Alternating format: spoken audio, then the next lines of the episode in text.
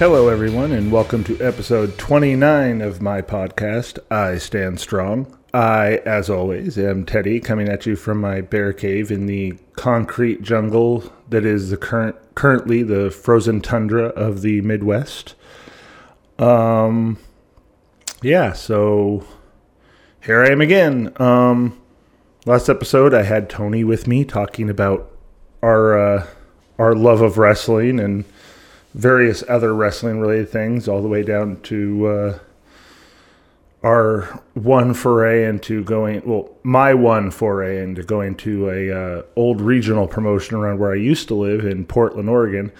Um, but oh, and also talking about random uh, television personalities from that area. Um, like especially around like sales and whatnot. That that that diverted, but it was fun times. So, uh, but today I am going to because I uh, I was bored on Christmas and didn't feel like watching any Christmas movies since I'm you know I'm now out here away from my family. You know, I got to my chance to see my family via FaceTime, but then I was kind of by myself after that. So I decided to, I just, I decided I had watched, started watching Scream 4 the other night, and then, but like my internet was spotty, so it went out, and I never got to finish watching it. So I'm like, you know what, I'm gonna, I'm gonna finish watching Scream 4 and then I ended up watching Scream 5 right afterwards.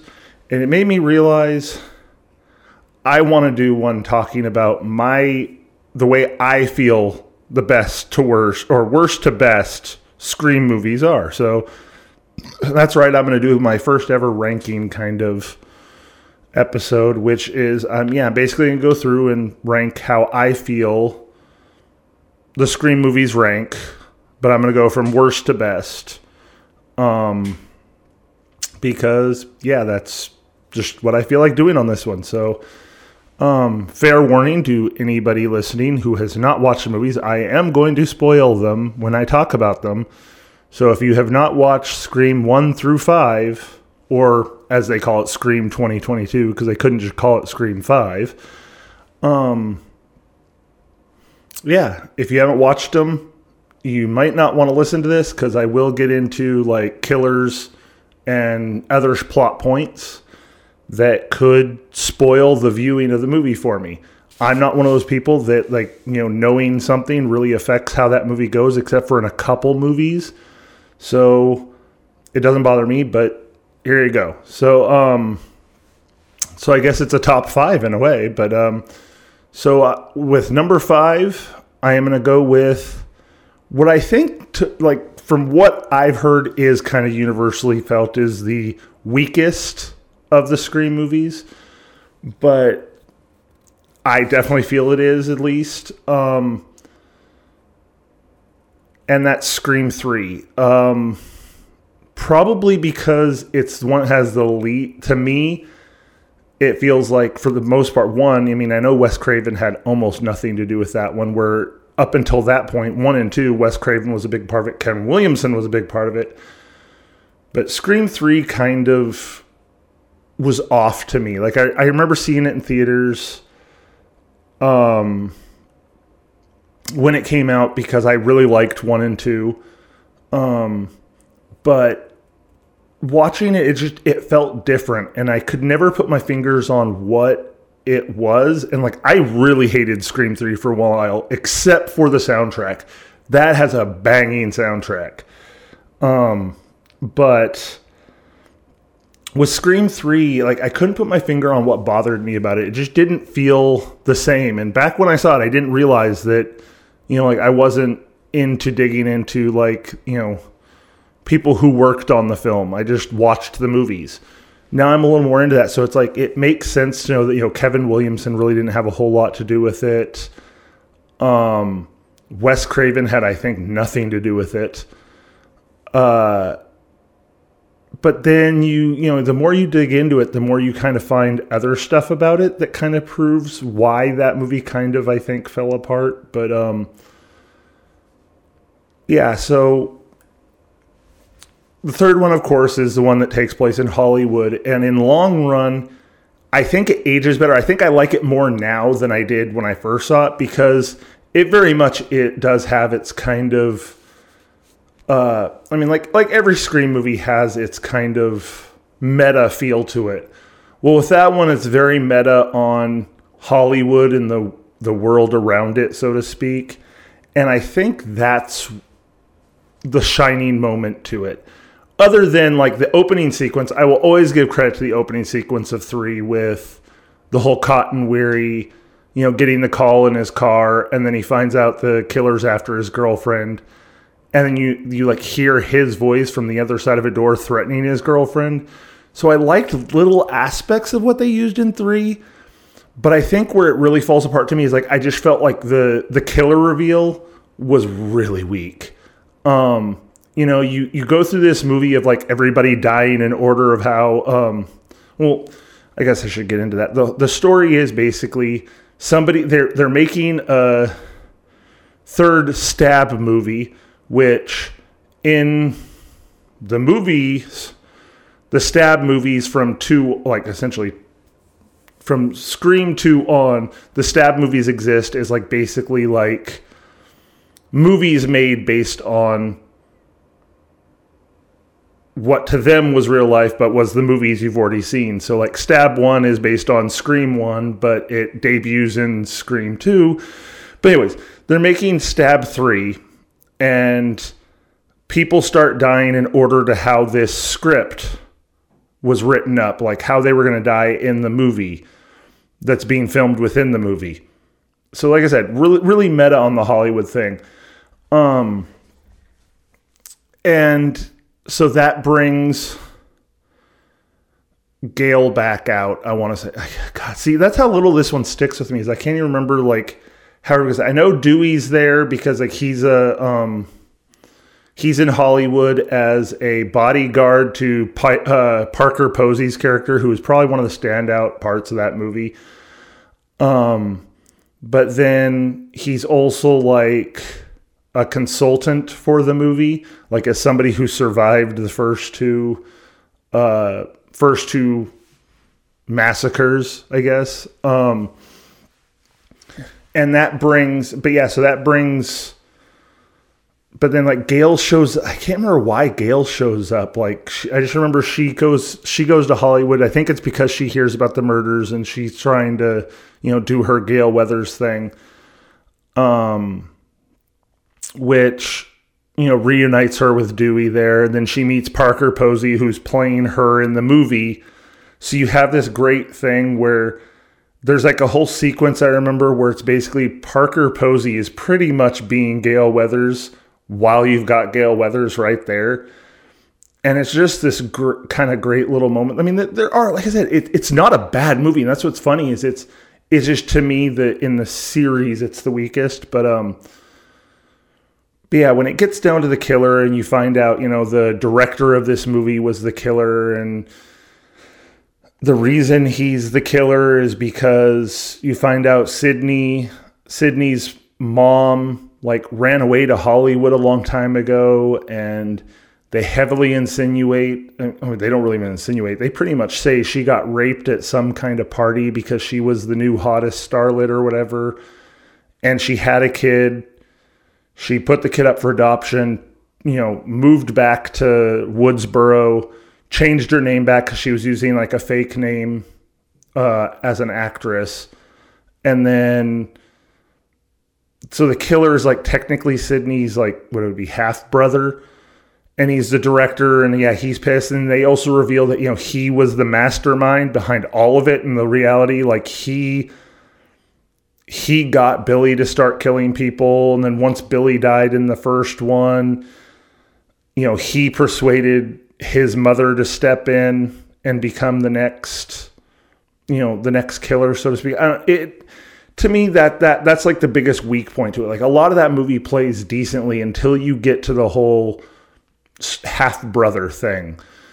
It just it just didn't work for me. Um and then you find out like the the original idea for Scream 3, which I think would have been awesome, was that you were going to find out basically that the real the third killer was going to be Stu again from the first one, somehow survi- being survived, somehow having survived, having been stabbed several times and had a TV dropped on his face.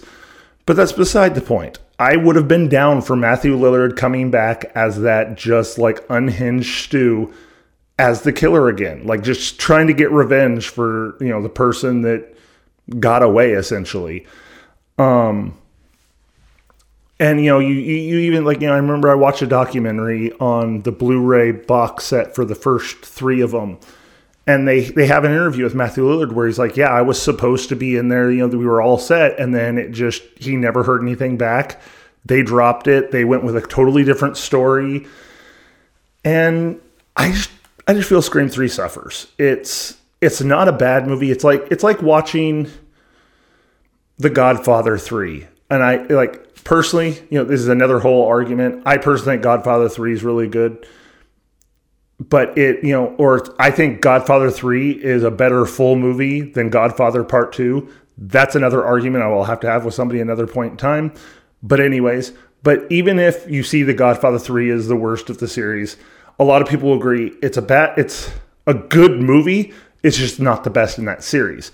Well that's kind of how scream 3 is to me it's the worst in the series, but it's still better than 90% of slasher movies that were made. And don't get me wrong, I love me some cheesy slashers but Scream 3 just kind of, you know, it, it, falls flat in the, the series of things. Uh, okay, now moving on to my number four. And I think this one will get, will probably upset people, but I don't know. Um, and that's, I'm going to say Scream 2 is the second worst to me because I don't know, it's just like a little more derivative. You know, it had a little you know, it, it just didn't feel like it was fully its own movie. Like it was very derivative to the first one, but it's still a great movie. Like I can, I love watching it. It has some great sense of humor. Um, Jerry O'Connell is okay as the milk toast boyfriend. You know, like very, very bland boyfriend. I think he plays that part really well. I think the major ding on it is you know, I I think killing Randy off was a big mistake in the second one. Um, because I really felt like his character had a lot of life to it. You didn't need to take him out. It was it was a great but it was a great shock death. And so I guess I see that and you know, it's like I know why they did it.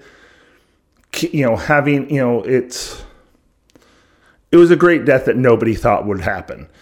Um and there's another one of those in this franchise coming up. Trust me.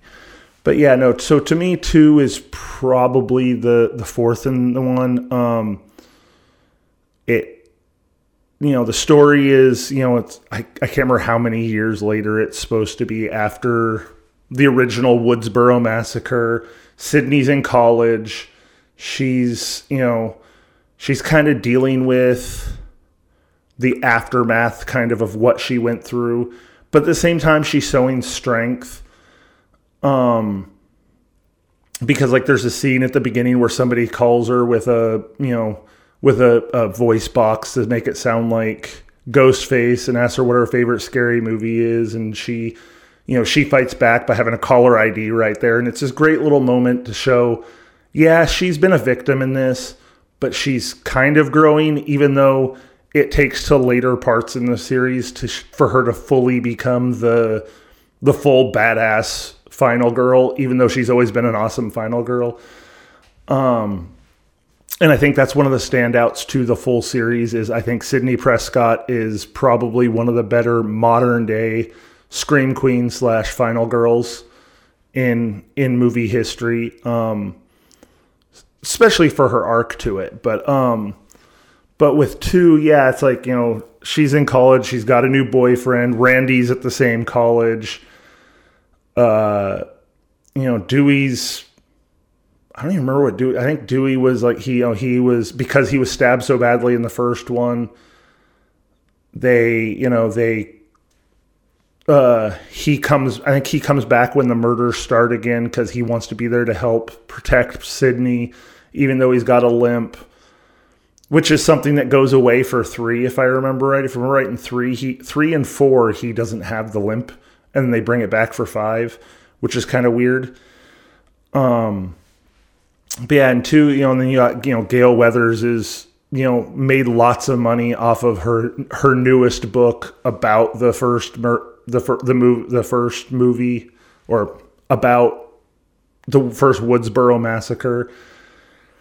Um, and they they heavily hint to the fact that there was a relationship with her and Dewey, but it kind of fell apart because when she wrote the book about the Woodsboro massacre, she kind of wasn't really very favorable to Dewey on some of her explanations. But that's kind of Gale Weathers' character, you know. She's the she's the the the conniving bitch, but at the same time, she's got a real heart of gold, and I love when they do play with that line she's got sometimes. Um, and I want it to be known that I'm not. I didn't write any of this. I didn't write down like this list. I'm going completely based on how I really feel they they play in here. I didn't feel like writing it down because I was afraid I'd sit there and just edit it repeatedly. But um, anyway, side tangent. Um, but yeah, and like you know, then you get to two. You know, you have the two killers again. Uh, you know, kind of mirroring the first one and I really kind of liked the the way they played that one. You know, uh, Timothy Olyphant plays a really good kind of Stu ish character. You know, the I'm to blame the movies. Uh, you know, the movies made me do it kind of thing. You know, he he wants to get caught as the murderer so he can have this whole thing and be famous for being the person who blamed the movies, I guess. Um, but then they reveal, you know, the true the true person even behind him was oh god i can't remember the actress's name. Laura i can't remember the actress name but she played aunt jackie in uh in roseanne back in the day. Um and she plays what in like throughout the whole movie she's there and she plays like this kind of like idol this reporter that kind of idolizes gale weathers. And then at the end of the movie it's revealed that she's actually billy's mother who's had a lot of plastic surgery and I guess a lot of weight loss. So nobody really recognized her ex- until Neve Campbell finally saw her. And I, and, you know, it's one of those one of those things where you're watching the movie and you don't really notice until like a later watch that she's like anytime she's like talking to Gale and Sidney's coming up, she goes the other way. She leaves like as if like, oh God, I can't let her see me. She'll put this together. Um, so it's this great little. There's a lot of subtlety that really plays well in it, but I, I still think it's the fourth best because like I don't know. There's I'll I'll get to it, but um, but you know, as the movie plays though, like I I love the like the whole. Is Jerry O'Connell in on it? Is he not? Um, you know, it's kind of cool to see. Like, I, I thought that once again, like the one thing the Scream movies always seem to nail is that opening sequence. All the opening sequences have been awesome in those movies. Like with this one, you have Omar Epps and Jada Pinkett are going to see Stab One in the theater, and there's a bunch of people dressed up as Ghostface. And how creepy would that be? You know, you're in a in a theater with a bunch of people, dre- excuse me, dressed up as Ghostface so, you know, like Omar Epps gets killed in the bathroom and then the killer comes back wearing his clothes but with the ghost face ghost face mask. And Jada Pinkett thinks it's just him being an idiot. Cuddles up to him and then she she feels like sl- something slick on her hand finds out her hand's covered in blood and it's coming from the jacket that the killer is wearing. And then everybody just lets her murder happen in the theater because they think it's perform almost like performance art because they're watching a, a slasher film. But then some of the other great things in there is you know you have some of like the the stunt casting as far as like when they're watching stab you know you like you see Heather Graham playing the Drew Barrymore part playing out completely different to how it actually played out but that's kind of cool you know you get a, a brief moment of seeing Tori Spelling playing uh, Sidney and is it Luke Wilson plays yeah Luke Wilson plays Billy Loomis and there's all these great little moments like in the subtext that I thought were really funny especially when they do make jokes about that kind of stuff, like who would play somebody in a movie at points. But at the same time, I also love the fact that it doesn't, you know, it it didn't take itself 100% seriously either because like you have the scene in the classroom where they're talking about sequels and how the sequel is never better than the original and you know there, there's the argument of uh you know like somebody brings up i want to say somebody brings up empire strikes back and they're like it's not fair that's a trilogy that's not a you know that's not just a sequel but then you know somebody brings up aliens instead of alien which I believe is a bogus argument because Alien is clearly the best, the better movie in the series. But that is once again another argument for another time. Um, but then you know it, it's stuff like that, and you know, I love the I love the fact that with that this series, Wes Craven has always found a way to kind well, Kevin Williamson really, I guess, because he's really the writer of it. Always seems to find that way of making that meta piece fit in, where it could feel really shoehorned in with some people's writing. He really makes it sound natural to the situation. You know, the, the whole thing of, okay, we're in a, you know, you're watching a sequel that's making fun of a sequel. um, or making fun of the fact that sequels are never as good as the original. Um, so yeah, and, and, like I said, I feel like this one is a lot of people I think usually put would put Scream Two as the second best, but I really feel it fails in compare pales in comparison to some of the the the actually believe it or not the later entries. Um, obviously because three was my number five and this is two is my number four. So, but yeah, so good movie, but for some reason it just didn't. It doesn't. Once again, it doesn't strike me as well as it did for some people, or as much as some of these, the next ones. So, uh, okay, so for number three, I'm going to go with Scream 5. Probably because it feels like a really, really good passing the torch movie. Um, knowing that, you know, probably Neve Campbell's not coming back you know, you you if you never got Neve Campbell to come back for a Scream Six or Courteney Cox, then the movie feels like a really good moving point to go to a new group of people and not have to always bring them back. Even though do I feel it would be the same if you don't have at least Neve Campbell show up for for a brief point? I don't think it would. It wouldn't feel the same without Gale Weathers having some kind of cameo in it. Here's where the big spoiler to five comes in. You can't have Dewey come back now because he dies in five, which, as great as an impactful death it is, and it is truly just a, a, a death, it really is a great death for him because he goes down, to me, he goes down kind of stupidly but at the same time it fits his character. Like he's doing what he believes is right and it costs him his life finally. Um but that said it, it's it was a death that had there had to be a big character death to me in that movie for it to really transcend to where it became because of the fact that like how many times in those movies has Dewey been stabbed? I think what he stabbed like seven times in the first one, like two or three times in the second one. The third one, he takes some damage. The fourth one, he gets, I think he gets like slashed up and beat down a cut, like, you know, gets knocked out, which I'll get to. And then, you know, and obviously one of the next two ones I talk about. Um, so to have him finally die kind of really actually in a weird way lent some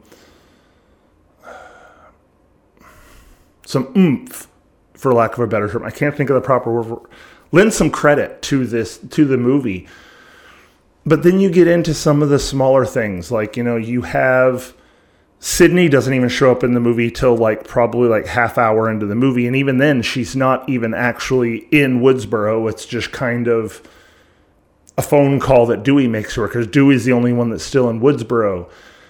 And you have a really great uh, a really great opening with Jenny Ortega who yeah yeah Jenny Ortega um, who to me is 2022 has been a standout year for her because she was amazing in X and she really rocks it as the sister of the main character essentially in this one. She, and she plays the the quote unquote Drew Barrymore part in this one as far as she's the the attack at the beginning of the movie. Um but at the same time they use her to kind of once again do their meta thing where you know he asks her what her favorite scary movie is and she starts talking about like the babadook and the witch which has got the, the horrible term I, I really don't like the term elevated horror. You know basically mean they're just like it's it uses horror but it's very much more there's a there's a very much deeper you know uh, message to the movie like hereditary. It's a horror movie but that movie is very much a talk you know it, it's really way more about mental health and the de- the deterioration of a family or the babadook which is a really good story about loss and grief and motherhood. Um so yeah but anyways you know so they have that kind of stuff but then you know it it definitely though does embrace more of the gore heavy side. Like i mean because the scream movies were never shy on blood but like this one really brings out some uh some some blood for it. Um and you know she gets she gets attacked and it also brings in some technology because like she has this app on her phone that allows her to lock the doors and somehow ghostface has the ability to use like he has like cloned her phone or something, or at least that app, and he he keeps unlocking her, unlocking her doors on her, and then he gets her, but he doesn't kill her, and that's the weird. That's really kind of like I remember being bumped by that first. I'm like, okay, she didn't die. What is this? And you find out it's all a ploy to bring her sister back into town. Has you know not really trying to you know it's not really supposed to be bringing Sidney back originally it's supposed to be bringing her sister, who you really just kind of get the point that there's some there's something going on with this family. You don't really know what it is. Um, but her, you know, so like one of the friends calls uh, her sister and basically tells her, "Hey, your sister was attacked. You know, you better come back and see her in the hospital." And that's where the movie really begins because it's you find out it's way more about this older sister who you know, first big spoiler of the movie, she, you know, she's basically like the illegitimate daughter of Billy Loomis because you find out that her mother, while dating their father, or her sister's father, I guess, had a fling with Billy Loomis, got pregnant, never told anyone.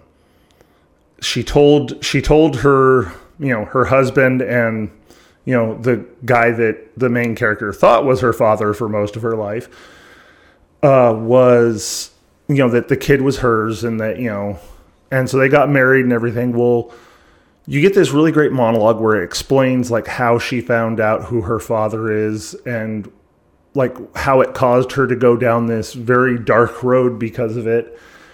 It also explains why you you there's points where up until that point where you see her like she'll be doing something and she'll look in a mirror and there will be Billy Loomis. Uh, Skeet Ulrich himself standing in like in the mirror, but the only thing that doesn't excuse me 100% make sense is he looks just like he did before he gets killed at the very end of the movie because he's got like the blood splatter on him. And how would she know that look? But anyways, um, I'm willing to let that part go. Uh, yeah, so she gets she gets brought back, and it brings in a whole new group of friends. And yeah, so it could be seen as hokey that like two of the friend group are the niece and like twins that are nieces and nephew to Randy, because you find out like they never really explain who the father was, but you find out like they're the the son and daughter of Randy's sister, who you meet in the third one. Um, and yeah, it's just it, but like then one of the, the the female of the twins is like basically the Randy of this movie, you know, constantly going through like why, you know, the the rules and how this isn't a, you know, they're not making a, a remake, they're not making a sequel, they're kind of making I think she calls it a requel, where it's basically like it's trying to go back to the originals to appease the original fans, but it's at the same time trying to move things forward. So once again, goes very meta on itself. Um, you find out like Dewey's basically like he's not a sheriff and you know he's not on the force in Woodsboro anymore. Something's happened between him and Gale because they were together, but now they're not. Um, but he still like watches her morning show in the morning, and it you know it's like the highlight of his day. And they go to him because they know he's the only one that can really kind of give them more information as to like what might where how this might go and like what they need to do. And he's really hesitant at first but then he calls Sidney to tell her, listen, whatever you hear, whatever you see on the news, do not come back. It started again. And then you get this really great moment where, you know, after she he hangs up with Sidney, he decides he has to let Gale know. And he texts her. And it's probably one of my favorite moments in the movie because he texts her, but then after we're like after he texts her, hey, Ghostface is back don't come to Woodsboro. He messages her, I hope you're doing well with this smiley face. And in this total moment of just like, I understand everything about this thought process, he's looking at his phone. He's like, God, I shouldn't have sent the smile. Fa- I shouldn't have sent the emoji. And I've had that thought process before. So there's like this great like this great thing of like you like and later on the movie you find out what happens. Like basically he moved to New York with her because she got a great opportunity as far as being you know being a journalist. But he couldn't cut it in New York and he he left in the middle of the night because he felt like he he didn't want to hold Gale back. So once again he was trying to help someone else even though it hurt him drastically um I mean he's pretty much they, they never full on say it, but he's pretty much an alcoholic. He's living in a trailer. He's, you know, he's definitely seen some shit. So almost in a way, I guess his death in this movie kind of actually almost is a a service to a way, but it also really serves as a great growth piece for the Gale Weathers character later in the movie. Um but anyways, uh but yeah, so you got the you, you know, you've got this this new group of friends and they've put together that most of the people that are dying are somehow related to the original Woodsboro massacre. Um, because obviously, you know, Jenny Ortega's character is is the little sister of the son of Bill, the daughter of Billy Loomis. Um, there's a murder of Kyle Gallner's character, who I think is another actor that like he he's great. He's great in almost every part he plays. He usually plays a really great small part, but he's in the movie as this total shit face, like shithead guy that gets just slaughtered. And he it's revealed later that he's Stu Macher's brother or cousin. I can't. I want to say it's brother. Um, and then yeah, so it like it keeps going. So they put together that everything's tied back, and then you find out that a character from the fourth movie, uh, Deputy Judy, is now the sheriff in the town, and she has a son, and he's part of the core group. But I think where the movie really stands is how much it kind of like subverts certain pieces of the genre. Like, there's a whole scene with the the son of Deputy Judy where you know, she's gone off to get uh, pick up some sushi for him. But while she's driving there, she gets a call from from Ghostface, basically telling her he's about she, he's about to kill her son. So she's on her way back, but I think actually she might die before like she she gets murdered outside the house. Like in broad daylight is the only part that doesn't make sense. But she gets murdered outside the house and then he like it goes back to like pretty much him walking around this house like setting up for when his mom gets back with the sushi. And there are so many points like where he opens a door and he's doing something, and you're fully expecting when he closes that door, Ghostface is going to be right there. But it never happens. Like he does this like eight or nine times, and it builds this tension really well because you're like, okay, this is surely going to be the time. And then finally it happens, and it's it really does come out of nowhere because you finally it, it gets you to that point where you're tense, but you're kind of like, okay, Ghostface isn't gonna fuck with him. Maybe, maybe this is gonna, you know, maybe this is over and they're just fucking with you. And then it happens and he gets killed brutally. But you know, it, it does a lot of these subver- subversions, and like you know, the the sister come when she comes back, the oldest, you know, the main character when she comes back to town, she brings her boyfriend, played by I cannot remember the actor's name. I know he's a Quaid, and I know he's on The Boys. He plays Huey on The Boys, but um, Jack Jack Quaid, and he plays like just this total like he has no idea what the Woodsboro massacre is. Like he has really like he's just blindly in love with the older sister, so he wants to be there with her.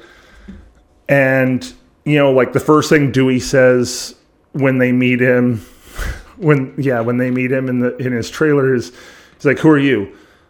I'm I'm her boyfriend. How long have you known him? Six months. Well, you should probably look to him first. Like basically saying you always look to the the the the love interest first, kind of thing. And it's this really great, funny moment. But then there's a whole conversation like later in the movie where they're talking about like who has the best motives, and there's stuff like you know, uh, Deputy Judy's son points out. Uh, that Dewey has would have a lot of motive. You know, like all these murders before have like destroyed his life. You know, he's he's a wreck. He's you know he's lost his wife, his famous wife, and all this stuff. And Dewey's only comeback is, yeah, well, maybe you're the murderer because that hurt. And you know, it it it does a lot right.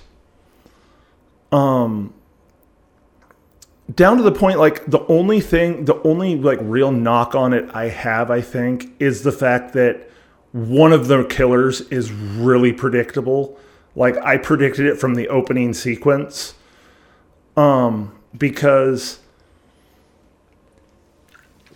in the opening sequence the jenny ortega character is messaging with like her best friend and then it's revealed oh it's not her best friend it's ghostface just pretending to be her. And he has like this video of her outside her house. And you have this whole conversation with her about how, oh, yeah, I cloned her phone everything. I'm like, for some reason, I get the feeling that girl's going to be the killer, one of the killers, if not the only killer. Um, and I was right. Uh, the the best friend is like, I didn't know her motives, but I knew like somehow I'd predicted she would be a killer. I'll put it that way. Um, so when it's revealed, I was like, okay, yeah, I could see it. Um, and then they reveal that you know, as Dewey predicted, Jack Quaid was the other killer. You know, he then you find out, you know, this whole thing of how like they're upset because the movies themselves, the stab movies, have gotten horrible, and nobody, you know, nobody appre- the fandoms are so toxic about you know people who really love the original stab and blah blah blah blah blah and that's why they're doing this because they want a real movie to be made so like they tried to basically follow the formula of the original m- murders to make a new movie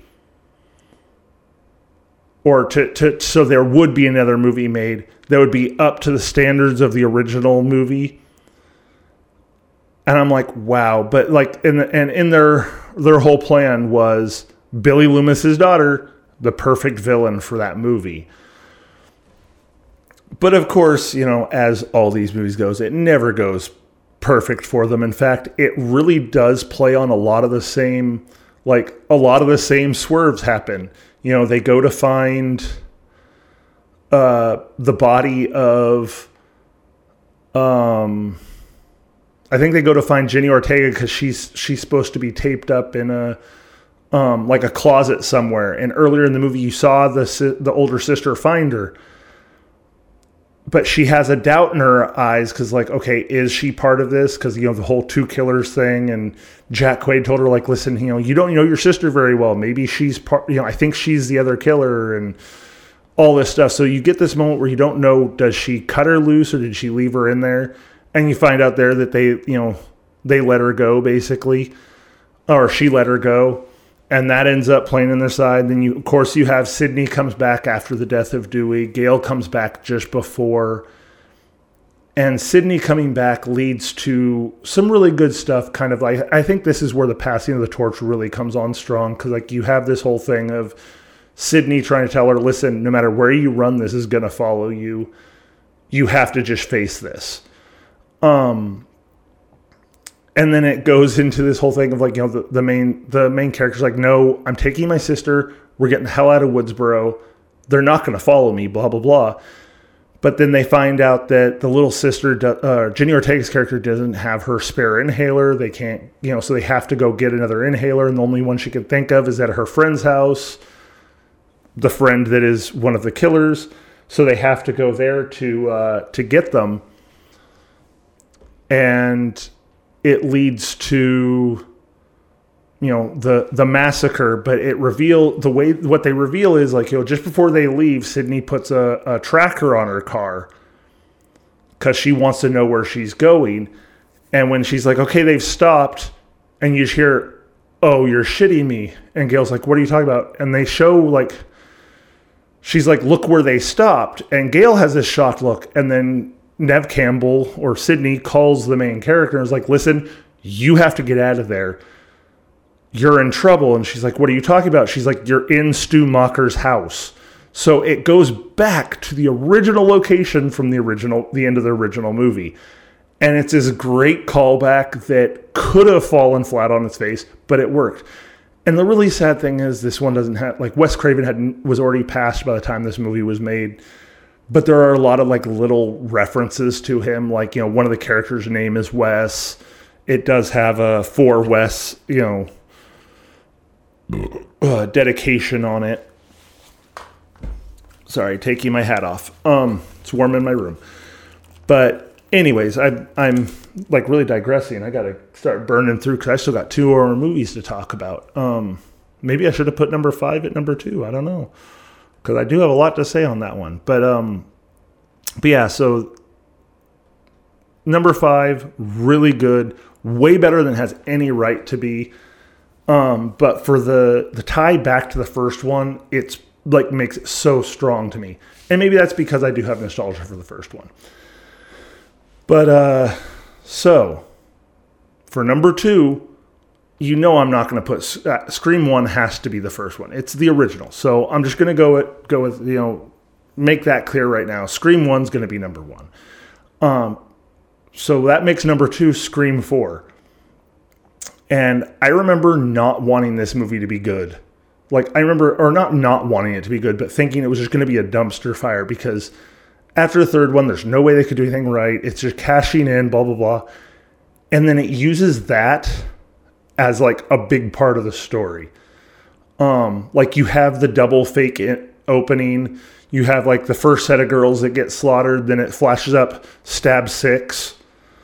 And then it goes to Kristen Bell and Anna Paquin talking, like you know, the TV turn like a the screen turns off, and after it says "stab six, and it's Anna Paquin and Kristen Bell talking on a couch about how stupid the movie was and blah blah blah blah blah, and then suddenly Kristen Bell just snaps and stabs Anna Paquin in the stomach, and then it flashes up stab seven, and then it goes to the true movie. Um, and I loved that that and the fact that it tie it does a lot, whole lot of thing of it makes very clear that a lot of these characters are super intelligent yet still in a situation like like all of the movies did all the Scream movies did you know she they're super intelligent but still when when life or death hits you make stupid decisions cuz like the first girl like you know when she's she's talking like the true opening of the movie when she's talking to Ghostface. She makes a whole statement about how you know she's you know she's a 4.0 student. She's got this massive you know IQ or whatever. But still, when she's getting chased by Ghostface, she goes up the damn stairs instead of you know not really. I mean, she goes tries to go out the front door first, but it gets stopped. But then goes up the stairs. So it it does a lot of great things, but then it also is probably the first one they really embraced the gore. I mean, the like I said, the, the earlier ones had gore, but this one, man, it it brings it. Um, and then you go, you know, like after the the murders, it goes to, you know, our our main character Jill Roberts, played by, uh, or is it Jill Roberts? I think actually that was her name. Um, well, Jill played by uh, oh god dang it i had her name off the top of my i, I just lost her name yeah, i guess it's not important um anyways and she's sidney prescott's cousin and you get this you, you know you get to hear lots of stories about how the fact that uh, Sidney's about to come into town because she's promoting her book Out of Darkness. You know, it's her finally writing her own narrative, um, and like you know, like kind of like a self help book or whatever. So she's coming back into town. It's getting close to the anniversary of the original Woodsboro massacre and the killings start again. Um, Dewey is sheriff. You have Deputy Judy, who later goes on to play, play Sheriff Judy in Five, who obviously has a thing for Dewey, but Dewey's married to Gale, and she's a struggling writer because she's trying to write uh, like fiction or whatever now, and it's not working out well for her. But then the murders start, and it just completely derails everything, and it turns into you know your typical movie, but then it takes some of the more modern stuff. Like it does talk about you know the, it does take a couple shots at like torture porn and how, you know, there, there's no substance. It's just violence for the violence sake, and it does some great things. But then it also does some really weird like commentary to me on like you know social media. You know, you do, do have a conversation about a, a Facebook killer in Scream or Stab Six, but then you have a character in this movie that's walking around constantly like he does a, a constant webcast. I think is what it's supposed to be, you know, and it's like he's got this camera on the side of his head the entire movie, and he's broadcasting his life to devoted fans, I guess. You know, I mean, he's a high school kid. How many devoted fans did he probably have? Probably way more than I have listening to me right now. But um, you know, he, you know, but then you meet uh, Rory Culkin, I believe it was, is the one that's in that one, um, and he's like the head of the the the cinema club in it Woodsboro High, and uh, you know the the core friend group around Sidney's niece Jill. You know, you have Hayden Panettiere playing this very very intelligent and headstrong female character that also really knows her horror movies, and it's probably the hottest I've ever seen Hayden Panettiere. Um, and that's saying something. Um, but then you know, but then you have well, by the end of the movie, you have a very weird meta feel to the story of you know like the killer was making this time the killer's making his own movie. You know like he's probably you know they, they have a whole conversation within the cinema club where the rory culkin character and the guy that films everything on his you know his head cam are basically talking about how you know if you're gonna you know move forward with this the killer would have to make his own movie to make it perfect and all this stuff. So it's like then it, you know, but then this brings Gail back into, you know, she wants to be investigative journalist again. So she wants to back into it, but, you know, I almost said Stewie. Uh, Dewey is holding, you know, like trying to keep her back from the investigation, which they never say it, but to me, like I always read it as like he's trying to protect her, so he doesn't want her to be part of this because he doesn't want her to be in the line of fire again. But at the same time he really knows i think he kind of knows he can't keep her away from this because you know she's been a part of it for three previous times so um but then Sidney just happening happening to be back bring puts her in the middle of it. And the killer kind of does too because like she's at her book signing. And the first time Dewey and her interact he comes in and says basically that there was a phone to do with a crime that was linked somewhere in that area, and they find the phone in her, the trunk of her uh, rental car, with a picture of Sidney with like blood smeared on it, and it just, it really it hits on so many levels to the point like. And once again, it does use some nostalgia, like they do use reuse the whole uh, quiz to save someone's life um, point, like late in the movie.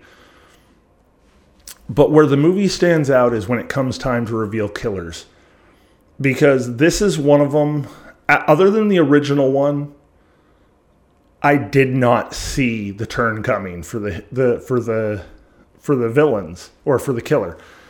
And that goes to, you know, it ends up being the cousin is one of them and Rory Culkin is the other.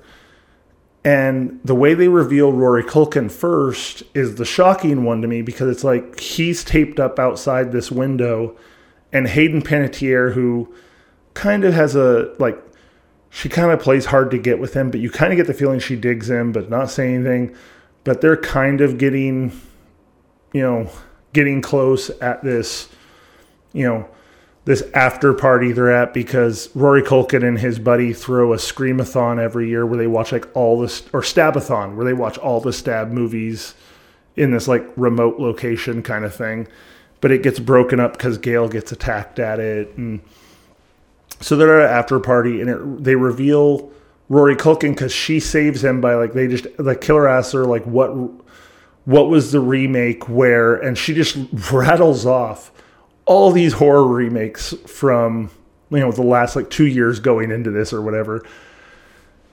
And when she doesn't get an answer back, she goes out. She's letting you know she's letting him go, and he stabs her in the gut. And I'm like, what the f- no? And then it you know, but there's this pain to it because like he makes this comment as he's stabbing her like all these years he's been next to her in class and they've been part of the cinema club and now she's noticing him kind of thing.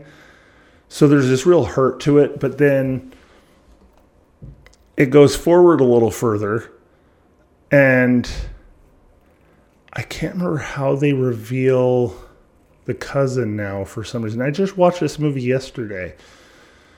Um how did they reveal her?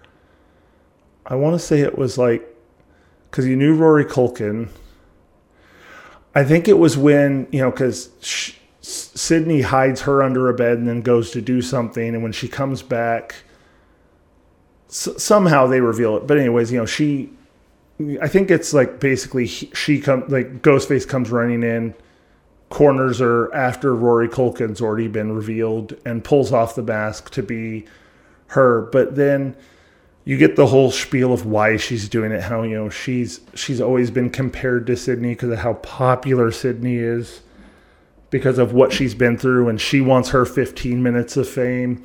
So she set up this thing to be like the ultimate you know the ultimate final girl kind of thing. And she turned like much like Billy to Stu she turns on uh, Rory Culkin and kills him to be you know so she because she has to be the lone survivor for this to work kind of thing. And then she kills sidney and or thinks she kills sidney. And then comes the genius moment of the movie to me. Watching i can't god i'm gonna have to remember her name. Um anyways watching the the jill character do her her snap and start like beating herself up. Like she starts like ripping out her own hair, stabbing herself in the shoulder. She does like all these things to make her look like she's just been through hell. So she looks like the ultimate survivor. Like she throws her, smashes her own head into a picture and cuts her face up real good. Give me a second. I'm I'm typing in. I'm also googling as I'm here because I want to I want to remember what that actor's name is, um, or actress's name is. Uh, Emma Roberts. And yes, she was Jim, uh, Jill Roberts, but uh, Emma Roberts plays Jill. But anyways, uh, but then like she throws herself like it, it's very reminiscent of uh, the scene in Fight Club where Edward Norton beats himself up in front of his boss, but it's way more maniacal. And then so you know she you know now that she's the only survivor, you know she throws herself to the ground right next to to Sidney as the cops show up and um you know as she's being taken out to the the ambulance there's all these people asking her how you know asking her questions but she's you know she's all beat up so she's not answering anything but there's this like really like subtle creepy smile on her face like she's getting what she wants. And then it's you know it goes to her in the hospital room and she's sitting there you know and she's talking and dewey comes in and t- you know tells her he's glad she's alive and you know how it's you know what she's been through would be a great story would make a great book or whatever. And she she makes a comment you know yeah I, if i if i were to do it i'd want gale to write it with me. It would be perfect because you know we have the matching wounds because she get she stabs herself in the shoulder but then gale was stabbed in the shoulder later or, you know earlier in the movie and he's like yeah i imagine gale would like that and he's like now you get some rest and he goes off and he's talking to gale and there's a moment the moment he realizes he's talking to Gale and she's like, yeah, he, she really want she would really like to write a book with you, you know, because you guys got the matching wounds. And Gale's like, she got stabbed in the shoulder. Yeah, yeah, she got stabbed in the shoulder. How'd she know I got stabbed in the shoulder? Because she was supposed to be at her house, uh, locked upstairs until the the stabathon got broken up, and she came in just for the after party but they put it together and you know but oh and then while gale or while stewie is talking with jill i forgot about that part while he's talking to her he accidentally he makes a comment about how you know or she makes sorry first jill makes a comment like you know oh, i wish sidney would would would were still alive to to help me get through this and he's like well i'm not supposed to say anything but she's you know it's it's not 100% but she may pull through you know she's she's hanging on. She's always been a fighter. And you see this subtle moment in her eye like how the fuck is she still alive? kind of thing. So when dewey leaves she instantly like takes all the ivs out and whatnot and goes after sidney which then of course you know so you've got her going after sidney then just after that you have dewey and Gale figure out, wait a second, how did she know that Gale was stabbed in the shoulder unless she was part of it? And she's going after so she goes after uh, they go after her. And uh, you know yeah you have this really great kind of fight sequence in the hotel or in a hotel room uh, in a hospital room I say fight sequence even though freaking it's really mostly just Emma Roberts beating the shit out of Neve Campbell um, and then you know Dewey comes in and gets knocked out by a bedpan. You know, Gale comes in and barely gets saved by Deputy Judy, even though like they hate each other that entire movie because Judy is trying to make the moves on Dewey the entire movie. Um, but you've got this this great moment where they're like she's basically now it's out there. She can't hide it anymore that she was she was one of them, and she's fully snapped. And she shoots Judy. Dewey's unconscious on the floor because of a bedpan headshot. And then uh, Gale, she, she makes Gale stand up because she now has Dewey's gun and is basically, you know, about to kill her. And you hear, uh, and like all's, all's, uh, you see like uh, Neve Campbell kind of stirring and look up at something, and then you see her hand like turn turn a knob of some kind, and then you see, you know, goes back to Gale, and she's like, "Listen, I get it. If you're gonna kill me, just let me. Can I just have say one thing?" And Jill's like, "Sure. What the hell? You know, what the fuck ever. Go ahead and say whatever." She's like, "Clear," and it's like, "Clear." and you to have Campbell pop up with the shock paddles. Yeah, clear. Puts them both on either side of her head and just fries her ass. And then makes a one liner. And I'm like, that works somehow. Like, how did a one liner work in a modern horror movie? Because she, I think she said something like, you forgot the, fir- the first rule of, you know, of a sequel. You never fuck with, or of a remake. You never fuck with the original.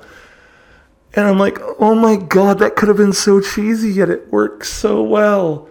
And then, of course, they have to do the, you know, she's not fully dead. She comes back for the one final scare, but Neve Campbell, of course, is ready for it with a gun sitting next to her. She just pulls the gun and, like, shoots behind her, knowing that Jill's sneaking up on her with a piece of glass or whatever. I don't know. It just, it, for just has all the joy. Like I have so many joyous moments in four that I, I had to put it at number two. But number one has to be the original. Um, I remember watching the first the first time I saw a trailer for it. My sister was actually going to see it that night, and me and my parents were watching some movie, and there was a trailer for it on the movie we rented. And she's like, "Oh, I'm going to see that," and I'm like, "Oh, that looks cool. I'd love to go see that with you, Amy." And I didn't go that night with her, but my sister Amy took me. You know, like maybe a week later, we went and saw it. And that movie, like, it it I had feelings horror wise that I hadn't had in a long time in a horror movie. Like, it legitimately scared me at points the the meta commentary and the way the, the the kids spoke a lot older than they really you know they really should have in a way but you know all the all the conversations about the you know like almost making fun of the movie they're in um really worked but then you get to like the the whole stewie or yeah stu uh and billy reveal caught me completely off guard. Like Stu being revealed was one thing, but then all of a sudden you get the reveal of Billy was like, you know, was the killer the whole time. Even though they threw the red herring at you early and you're like, oh, well, they're not going to make it the boyfriend. That's too easy. You know, the whole cell phone falling out of his pocket when he climbs in the window after uh, Sidney's attacked. But that movie just worked on so many levels. Like, I remember legitimately being uh, tensed up when there's a scene where the cameraman's watching the the camera that was hidden inside Stu's house at the party and watching Randy watch Halloween and talk about how Jamie, you got to turn around. Michael's right behind you, and uh, Ghostface is walking right behind Randy. So it did a lot of really great things on top of just being like almost a perfect slasher movie, even though in many ways it's a satire of slasher movies. But there's a reason Scary Movie is such a great comedy movie, too, because Scary Movie is almost a perfect satire of a satire, which could technically be a fall apart if you really look at it. You know, I mean, by all means, that shouldn't have worked. But the original Scream is is almost a perfect movie. I mean, I imagine if I really thought about, I could find find things wrong with that movie. Um, but when it comes down to it, like if if I were gonna ever, if there's one I want to put on, it's gonna be the first one, just for a lot of the great things. You know, like the some of the creepy stuff, like Henry Winkler playing the principal is really creepy at points, and uh, the great Wes Craven cameo as Fred the janitor wearing the Freddy Krueger outfit, you know, really make you know gets a laugh out of me, even though it's in the middle of this movie that really you shouldn't be laughing at. I mean, but it's that's what made it work. Um, yeah, I mean, I, I, I could go on for for hours on these movies. I mean, I already went for a long time. I've already gone for an hour just ta- just trying to rat- rattle off about the five of them. Um, but yeah, so if if there's a takeaway from this one, go watch like watch all the Scream movies, but especially watch the first one. I mean, it, it's it's it's a classic for a reason. Um, you know, it re- reinvented a genre. It created a new scream queen out of somebody that I would have never guessed was was going to be a scream queen when I first saw her saw something of hers because the first time I saw her was on Party of 5 and I could care less for that show. Oh, but how could I talk about the original Scream without talking about like the most like the greatest aspect to that movie. The opening sequence with Drew Barrymore. She was booked as like the main character of that movie in so many levels. And then she's killed in the first like 10 minutes of the movie, a la Janet Leigh in Psycho. And nobody saw it coming. It shocked so many people to the point that that, that was almost a bigger that was almost a bigger shock reveal than the killers at the end to me to some extent. Like you have Drew Barrymore in the movie, you kill her off in like the first ten minutes of the movie, but it did it made a point, and the you know how much of this is true I don't know, but there's rumors was Drew Barrymore was supposed to be in a different role, but she wanted that role. She wanted to be the person that had their name on the movie, but then died because like how much more shocking would that be if I die at the beginning of this movie? Um and yeah, it, it set a it set a that that right there set a tone for what these movies will be. And I still like I said, even though three is like is the worst of the series to me, it's still a good movie. I can still watch it and have fun with it. I just think there's other ones I like more. But number one will always be a classic. It's a good go-to slasher film because you can watch it. It's not always scary. It does the right right moments for scare. It has the right moments for a good laugh.